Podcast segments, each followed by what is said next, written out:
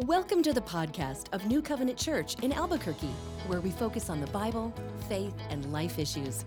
We hope this podcast will be helpful to you on your faith journey. Now, here's our message.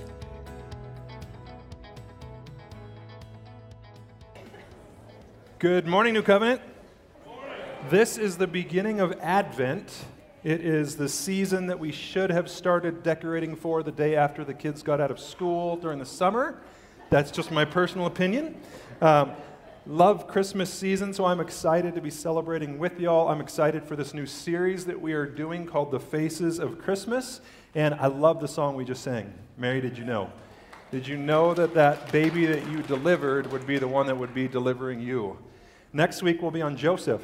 Joseph, did you know that that little boy that you, in essence, adopted is going to be adopting you into his family? We'll be tackling the wise men. Hey, wise men, did you know that that little baby that you came to worship 600 years prior to you showing up, he was the one paving the way so that you would end up right there worshiping him? We're going to tackle the person of Herod. Hey, Herod, did you know that God was going to use your evil heart and your brutality? to actually bring about his plan for his glory and for our good. And then on Christmas Eve, we will be taking a look at the face of Jesus. Who is he? Um, who does the Bible say that he is? Who does Scripture tell us that he is? So for this morning, we are on Mary. We're going to take a look at how God used a girl who was about 14 years old to accomplish his will, to bring about his glory, to accomplish his purposes.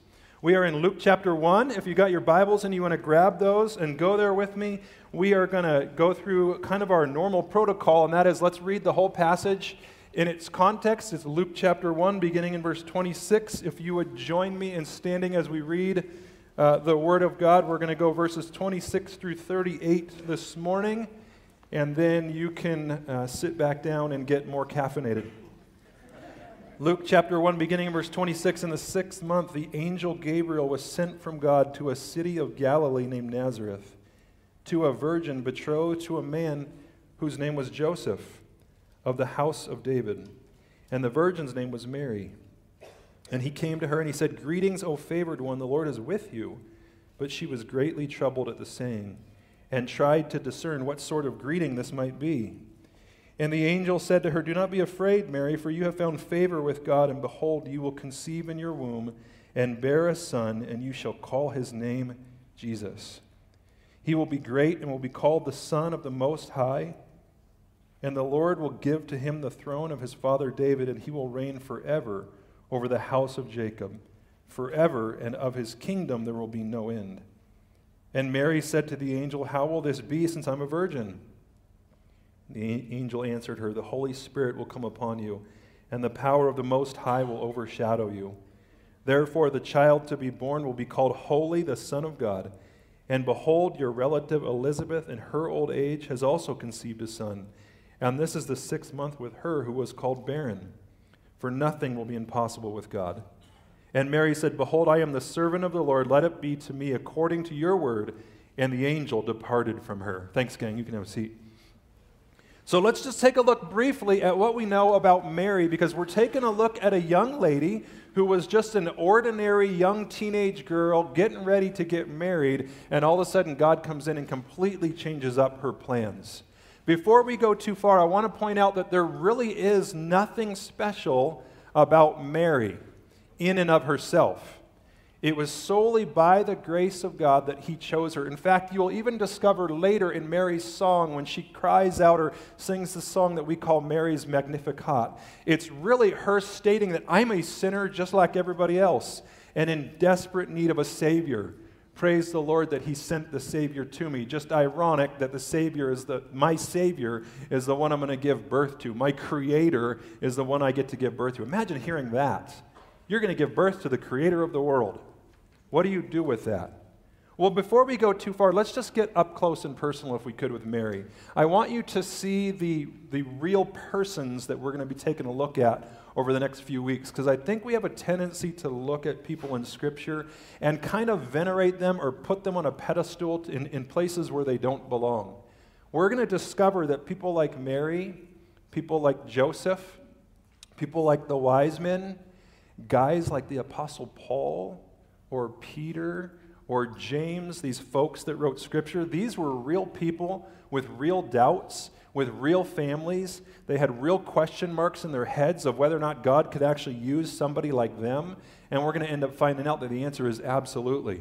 God uses very ordinary people for extraordinary tasks, and that's what we're going to see with Mary this morning. So, kind of exciting. If you're sitting there thinking, man, I don't come from the right background, or I'm not old enough, or I'm too old, or I've got the wrong personality, or I've got the wrong family background, or I don't have the right college degree, if you have thought any of those things, those, those are all the same things that somebody like Mary would have thought, that Joseph would have thought, that guys like Peter or even Paul would have thought.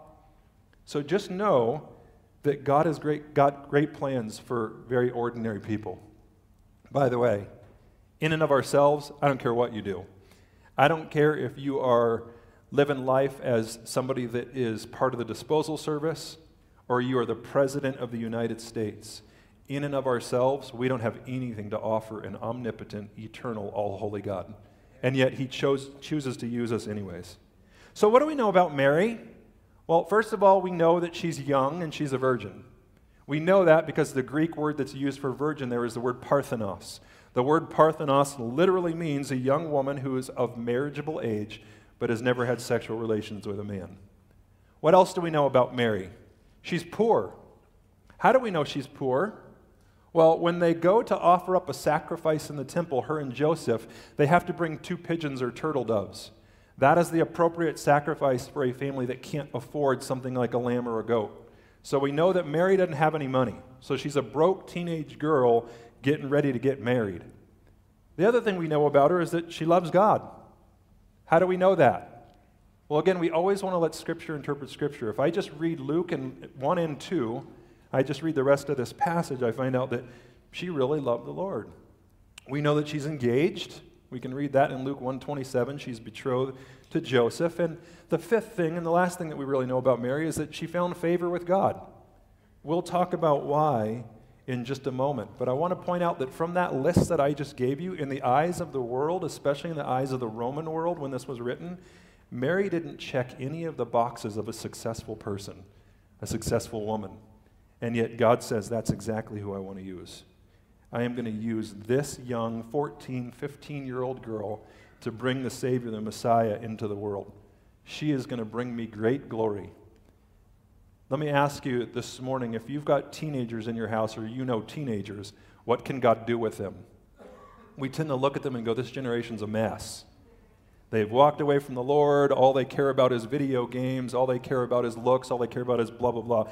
You fill in the blank. I have high hopes for this up and coming generation. I have high hopes for what the Lord is going to do through them. There is a remnant of our students that love Jesus that are being sent onto public school campuses week in and week out, into the community week in and week out, that are going to make huge impacts for the Lord. I can guarantee you that there were a lot of people that would have looked at Mary and probably just wrote her off. What is some 14 year old girl, some teenage engaged girl ever going to do? And God says, Watch this, because it's not about Mary. It's about who I am and what I can do in someone's life. Before I go any further, let me just show you how God works in order to bring about His will, in order to bring about what He wants to happen come to fruition. About 700 years before Mary gives birth to Jesus, there is this prophecy in Isaiah chapter 7 that says that the virgin will give birth, will conceive and bring forth a child. Now, can you imagine? Mary's a Jewish girl. She knew the Old Testament. All of a sudden, she finds out from Gabriel that she is going to be overshadowed by the Holy Spirit, and then she's going to give birth. And then she probably thinks back to Isaiah chapter 7. Wait a minute. I couldn't possibly be that girl in Isaiah chapter 7 that was written about 700 years ago, could I? She's probably really beginning to wonder. Well, one of Isaiah's contemporaries, a man that wrote about the same time, was a guy by the name of Micah. In Micah chapter 5, we're told very clearly that Jesus is going to be born in the town of Bethlehem Ephratah.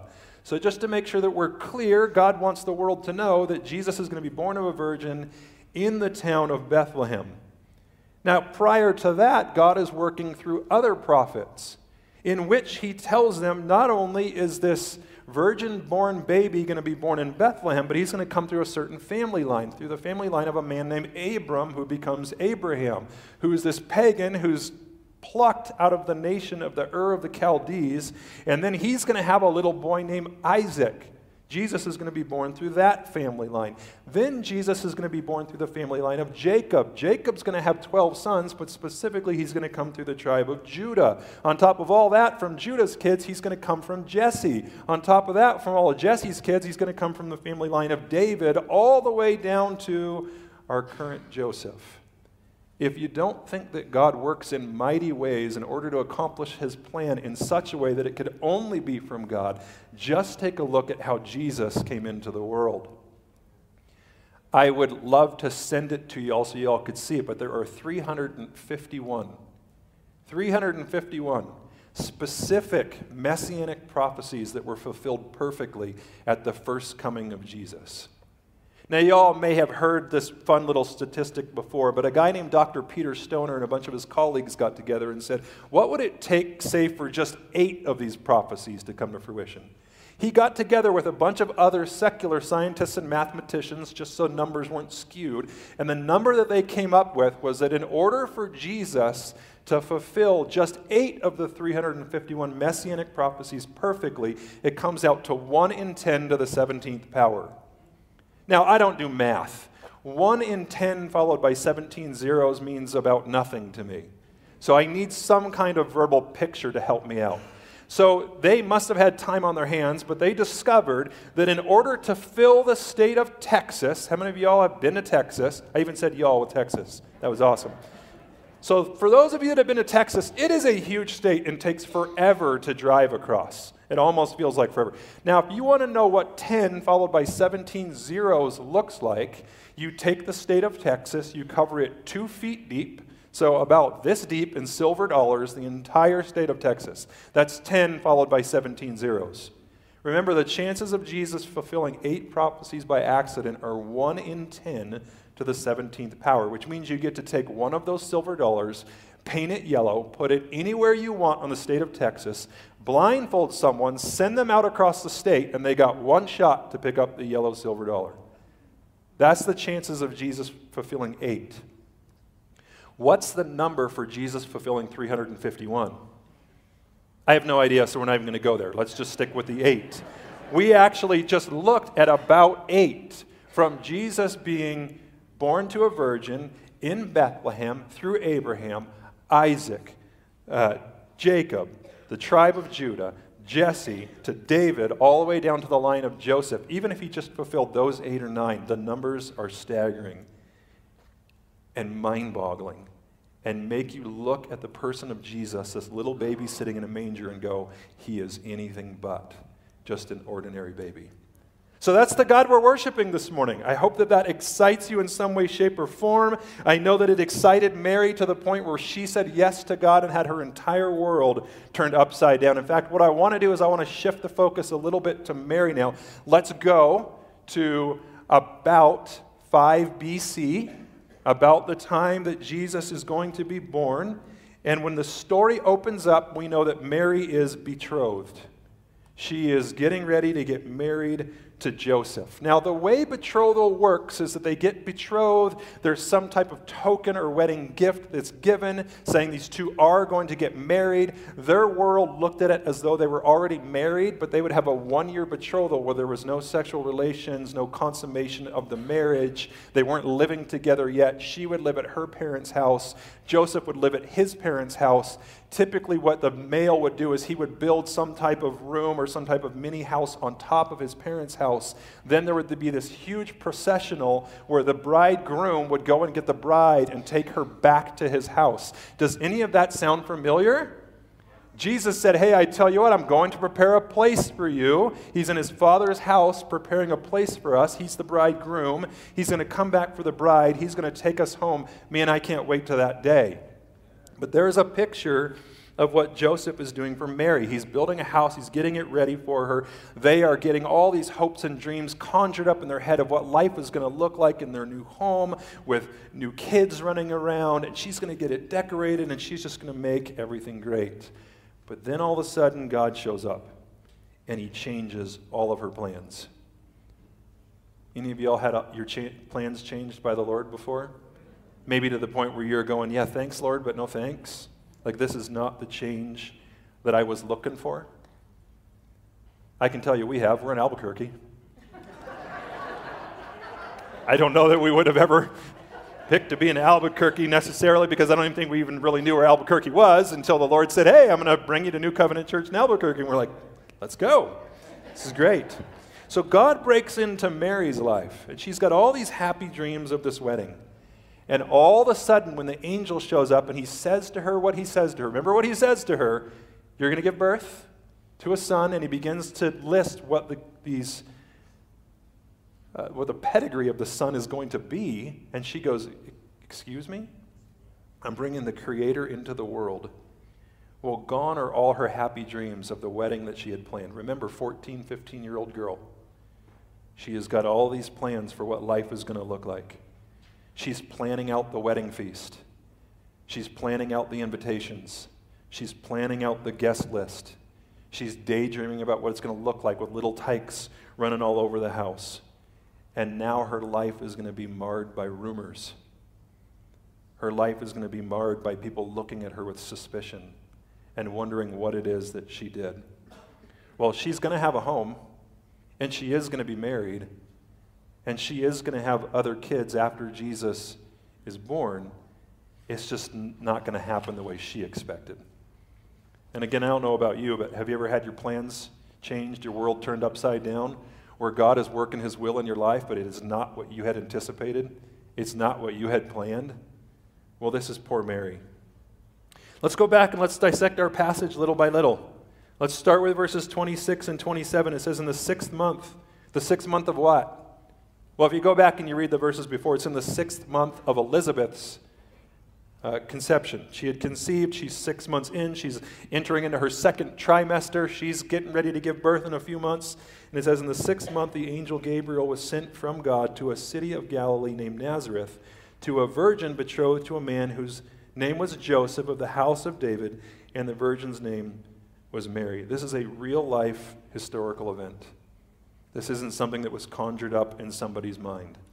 And so you've got this young girl, Mary. She sees an angel named Gabriel. In the Bible, there's only two angels that are ever mentioned by name there's Michael and there's Gabriel. Every time Gabriel shows up, it's to make some type of heavenly announcement, to let somebody know of something that God is about to do. And at this point, uh, Mary and Gabriel are about to have a conversation and Gabriel's going to do most of the talking. He's about to say three things to her, and she's going to respond to all three things that Gabriel says to Mary. Now, let me ask you for a moment if you could, can you rewind a couple thousand years? I want you to go back to about 4, 5, 6 BC. I want you to imagine Mary. She's at home helping her mom. She's doing some chores around the house. And all of a sudden, it's 5 p.m. in the evening. Mom says, Hey, Mary, I want you to go and I want you to fetch some water so that we can get some laundry done. And she goes out to the local well or gets ready to go out to the local well. And all of a sudden, there's this stranger standing by the olive tree in the backyard. She probably barely notices him. She's humming along, thinking about Joseph, doing her house chores, everything's going great. And finally, she realizes wait a minute, there's something different about this guy. And all of a sudden, he begins to speak to her. And what does he say? Well, look at verses 28, 29, and 30. It says, He came to her and he said, Greetings, O favored one, the Lord is with you. But she was greatly troubled at the saying and tried to discern what sort of greeting this might be. And the angel said to her, Do not be afraid, Mary, for you have found favor with God. We're going to take a look at some lessons from the Lord in the life of a young girl who trusted him for the impossible. What did she get told that we can learn? Well, first of all, let's note this Mary found favor with God. Why? Simply because of who God is. His grace and His choosing. He chose to use Mary. And guess what? We have found favor with God. I've had people ask me, why have I found favor with God? I'll, I'll give you the answer. I don't know. Why have I found favor with God? Sometimes I look in the mirror and go, Really? You chose to save me. Why? Why, after 21 years of me mocking you, Lord, and making fun of you and spitting in your face with the way I live, why'd you choose to save me? And to this day, the only answer that I know to give is because God is good and because He lavishes His grace on people that don't deserve it. And this is why we have to be very careful of ever placing any of the emphasis on ourselves when it comes to salvation. All the glory goes right back to the Lord. Again, look at Mary. Why Mary? Of all the people to bring the Savior into the world through, why Mary? Why not use a queen? Why not use somebody that's living in the palace that has high influence and powerful influence? Instead, he chooses to use a peasant girl who nobody probably would have ever chosen. Again, notice that there is nothing listed in Scripture that tells us why Mary found favor with God. It had to simply be because of his grace and because of his choosing. Let's take you back to the event. Five o'clock in the evening. She's a teenager. She's about to be married. She's got these dreams of this wonderful man, Joseph. She's picturing these long walks on the beach down to Capernaum. Okay, they're probably not on the beach, but these long walks down to Capernaum. She goes out to the well just to get a bucket of water so she can do some laundry. And now this stranger shows up and says some of the most bizarre things to her. Gabriel makes this announcement. But that's not the half of it. So, without pausing, Gabriel goes on and really begins to blow her mind. Check this out, verses 31 through 34. And it says, And behold, so Gabriel's still speaking, behold, you will conceive in your womb and bear a son, and you shall call his name Jesus. The name Jesus is where we is actually derived from Joshua, Yehoshua, the Lord saves. So, right off the bat, the angel tells her, You're going to conceive and you're going to bear the Lord, the creator of the universe, who's going to come and save you. He will be great and will be called the Son of the Most High. And the Lord God will give to him the throne of his father David, and he will reign over the house of Jacob forever, and of his kingdom there will be no end. And Mary said to the angel, How will this be, since I'm a virgin? Mary was an ordinary girl she was used by God for an extraordinary task. And you and I, we're really just ordinary people. We like to think of ourselves as more than that sometimes. Hollywood, if you take a look at what Hollywood promotes, it's all about self. Put yourself on a pedestal. You can become the next princess. You can become the next prince. You can become the next king or queen. And God says, well, they got it half right you are going to be kings and queens, but you're going to be reigning and ruling underneath the King of Kings and the Lord of Lords. And we only get to our exalted position because of the fact that the Lord has put us there. Remember, in the book of Ephesians, we just finished studying through that, that the Apostle Paul states that we are seated in the heavenly realms, seated with the King of Kings, not because of anything that we've done, but because of who he is. And he chose to make us a part of his family, he's made us royalty. Well, it's interesting some of the titles that Jesus has given. One of them is Son of the Most High. Now, I want to note that a lot of cults have taken passages like this and said, see, Jesus isn't really God. He's inferior to the Father. He's just a God, a little God, or maybe even just a great prophet. However, in the Greek New Testament, the word that is used for son of is the word huios. The word huios does not mean born of, it always means in the likeness of. Remember in Scripture, there are some people that are called sons of perdition. I don't think perdition was their dad. It means that they are in the likeness of sin. Jesus said, Your father is the devil. You are sons of the devil. The devil is not procreating and making babies. That's not what Jesus was talking about. He said, You are in the likeness of, or just like, or you bear the same nature as your father, the devil. So when Jesus is called Huios, the Son of God, it's stating to us that he is in the likeness of or has the exact same nature as his heavenly Father. So what is Mary told? You just gave birth to the one that created you, or you're going to give birth to the one who has created you, and he will be called Son of the Most High. Now, Mary doesn't question any of this. Do you notice that? She doesn't question. The only thing she asks, the only thing, is the physical question. I'm not doubting God. I'm not doubting what he can do. I'm not doubting that this Jesus is God in flesh. Notice she doesn't ask any questions about why are you calling him God? Because I think from her studies of the Old Testament, she recognized that God himself was going to be coming. Remember what he is, is called in Isaiah chapter 9? Most of us know Isaiah 9 6. He will be called what? Wonderful counselor, mighty God, Prince of Peace, everlasting Father. That's who Jesus is. So she doesn't question any of that. What does she question? How will this be since I'm a virgin? Her only question is, how am I going to have a baby? I think she learned enough in sex ed in school to know what it takes to make a baby. Just to make you all blush, I mean, hopefully you know what it takes to make a baby. It's going to take one man, it's going to take one woman, it's going to take this idea of that's how things are conceived. Okay, I won't go any further. I'll, I'll cut it off there and I'll let you. No, don't study it on the. I was going to say the internet. Don't study it on the internet, please. Never mind. Just go back and ask your parents. So, this is a perfectly natural question. Lord, how is this going to happen since I'm a virgin? And then we get the only answer in all of Scripture to the virginal birth, how this is going to happen. Look at verses 35 through 37. The angel answered her, The Holy Spirit will come upon you, and the power of the Most High will overshadow you. Therefore, the child to be born will be called Holy, the Son of God. Don't miss this. The only way that Jesus could be completely holy is if he was born of a virgin. This is not anything to spiritualize or allegorize away. She was literally a virgin. Jesus was literally born of a virgin. And the only way that he could be perfectly holy or set apart from sin was through the virginal birth. How was that going to happen? Well, he just told her the Holy Spirit's going to overshadow you. We'll get into that in a moment. And behold, your relative Elizabeth, in her old age, has also conceived a son, and this is the sixth month with her who is called barren, for nothing will be impossible with God. So, verse 35 tells us the Holy Spirit is going to overshadow you. That word overshadow, that Greek word, fun word to say, but episkiazo. It's the Hebrew form of the word hover. Think back to Genesis chapter 1, verse 2, when God is creating the universe. And it says that the Spirit of God hovered above the waters. He's using that same basic term. So Mary is reading this and going, wow, just like the Holy Spirit overshadowed the seas and all that God was making, the Holy Spirit's going to overshadow me. He's going to oversee my life and the events of my life.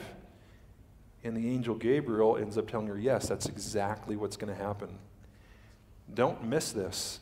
The moment you trusted Christ, the Holy Spirit took up residence in your life, and He has been hovering over the events of your life ever since. That will never change. He's overseeing every step of everything that happens in your life. Even when you get that horrible diagnosis from the doctor, is the Holy Spirit still overshadowing or overseeing everything that's happening? Absolutely.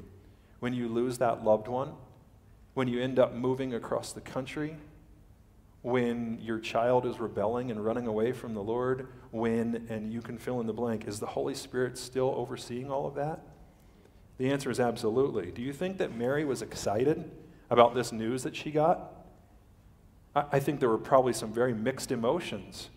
Wow, I have been chosen to be used by the Lord to bring the creator of the universe into his own creation, and my life is wrecked.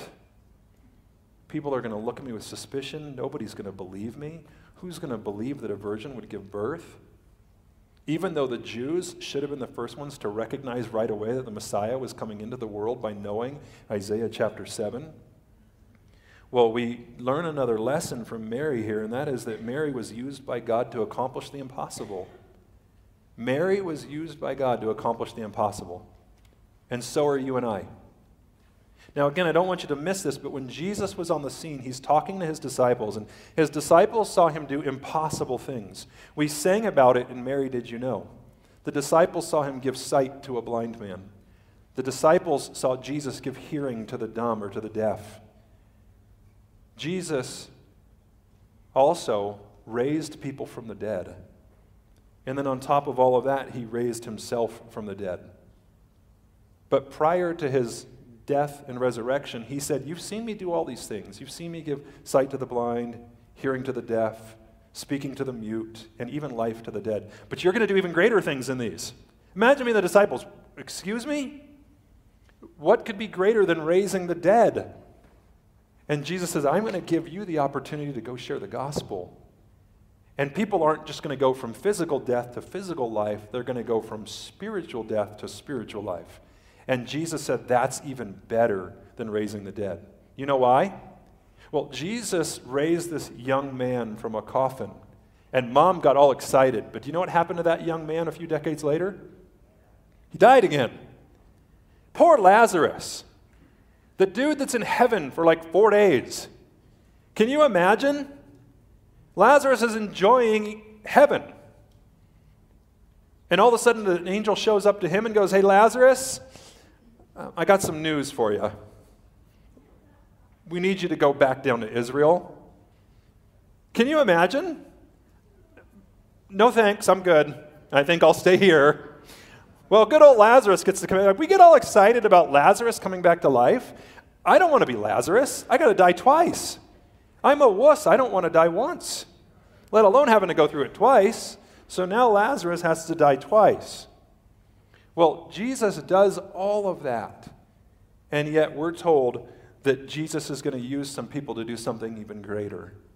Guess what? 2,000 years later, he's using people to do the impossible. And that is you and I get to share the gospel. Did you know that if you're sitting in this room this morning and you know Jesus, you've trusted him as your Lord and Savior, you are part of the impossible? It should be impossible for people that have sinned, even one little sin, to be able to be in heaven with an all holy, all perfect God. And yet he accomplished the impossible on our behalf. He came as the person of Jesus, and he was willing to die for us. Well, let's wrap this up. Look at verse 38. Mary said, Behold, I am the servant of the Lord. Let it be to me according to your word. And the angel departed from her. This is the last thing that we learn from Mary, and this is hugely important for us. But Mary was gripped by the greatness of God, and ever since she was, she never looked back. We too need to be gripped by the greatness of God and never look back. Let me ask you, how big is your God? I mean, just think about that for a moment. How big is your God? Somebody much smarter than I once said, Your theology will always dictate your behavior.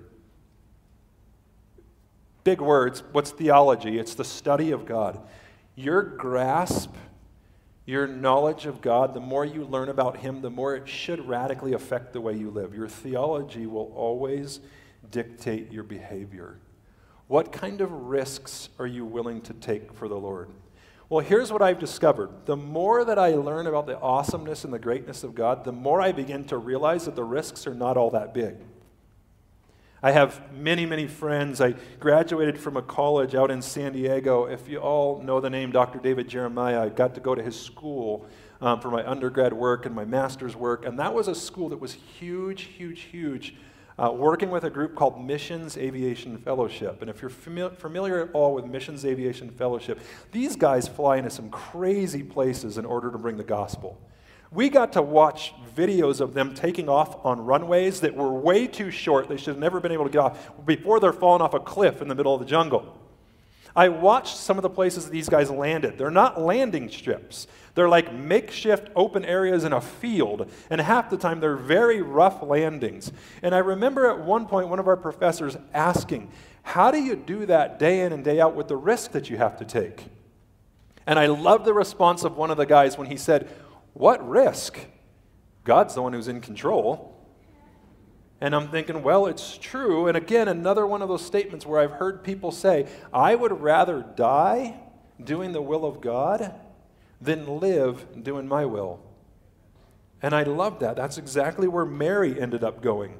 You know what? I'm going to have all of my hopes and dreams shattered so that the will of God is accomplished in my life.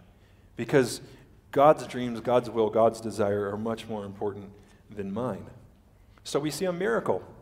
This is the first of many miracles that we're going to see take place in the Christmas story and in the faces of Christmas. What other miracles do we see take place? Well, first of all, angels come and speak to shepherds. That was a miracle. An old woman, Elizabeth, she was about 70 years old, is going to give birth to a son. A virgin gets pregnant. A wicked king by the name of Herod. Oh, I can't wait till you see how God used Herod in order to accomplish his will. That's going to be a blast. Herod goes about and tries to kill every baby in Jerusalem. But yet, the one baby that he was trying to kill, he couldn't get his hands on. Talk about God working miracles. Then the baby's parents get warned in a dream to go a different direction. And they have their plans completely thwarted. And they end up in Egypt in just the nick of time. And there are many more miracles that abound. Christmas and miracles seem to go hand in hand because that's exactly what Christmas is. It really, truly is a miracle. And that's good news for many of us sitting in this room.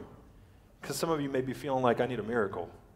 I need a miracle in my marriage. I need a miracle in my finances. I need a miracle And again, you can fill in the blank. But the cool thing about the God that we serve is that He's in the business of miracles. Does that mean that you're going to get what you want today? Does that mean that life is going to pan out exactly the way you want it to? Does it mean that things are ever going to get better before we hit the grave or get raptured out of here? They might not. But one thing I can guarantee you if you've trusted Christ, the miracle of you and I getting to be in heaven is golden. It's guaranteed. I can't wait. I'm excited to be there. The old gospel song says this Got any rivers that you think are uncrossable? Got any mountains you can't tunnel through? God specializes in things thought impossible. He does the things others cannot do. Amen? Let's pray together. Lord Jesus, we just come before you and we worship you for who you are. Lord, we think of how uh, your servant Mary uh, said yes to being used by you, even though it cost her everything. And so, Lord, we come before you and we ask that whatever it may cost us to follow you, would you remind us that the reward of being with you in heaven far outweighs any cost that we might have here on this earth. Lord, remind us that you used a young peasant, teenage, engaged girl to change the world and to change destinies. And so, Lord, regardless of whether we think that we may be too young, or we may be too old, or we may be too poor, or we may be too uneducated, or we may be overly educated, whatever it is that we think about ourselves, Lord, would you remind us that you are in the business of using ordinary people for extraordinary things. And so, Lord, we look forward to you using New Covenant Church in extraordinary ways. Lord, we ask you now to bring people to yourself through your church body. We especially stop and just pray during Advent season that while people seem to be searching and seeking a whole lot more and asking a lot more questions about who you are, would you cause us to be bold in answering some of those questions? Would you cause us to be bold in inviting people to you and to your throne room? Would you cause us to be bold in inviting people here to New Covenant Church? And then, Lord, whether we're talking to them at the grocery store, or at the gym, or just over the fence in our neighborhood or here at church, Lord, would you put the right words in our mouth so that you, Jesus, are glorified and it becomes all about you and not about us? Lord, we love you and we praise you. It's in the name of Jesus that we all pray together. Amen.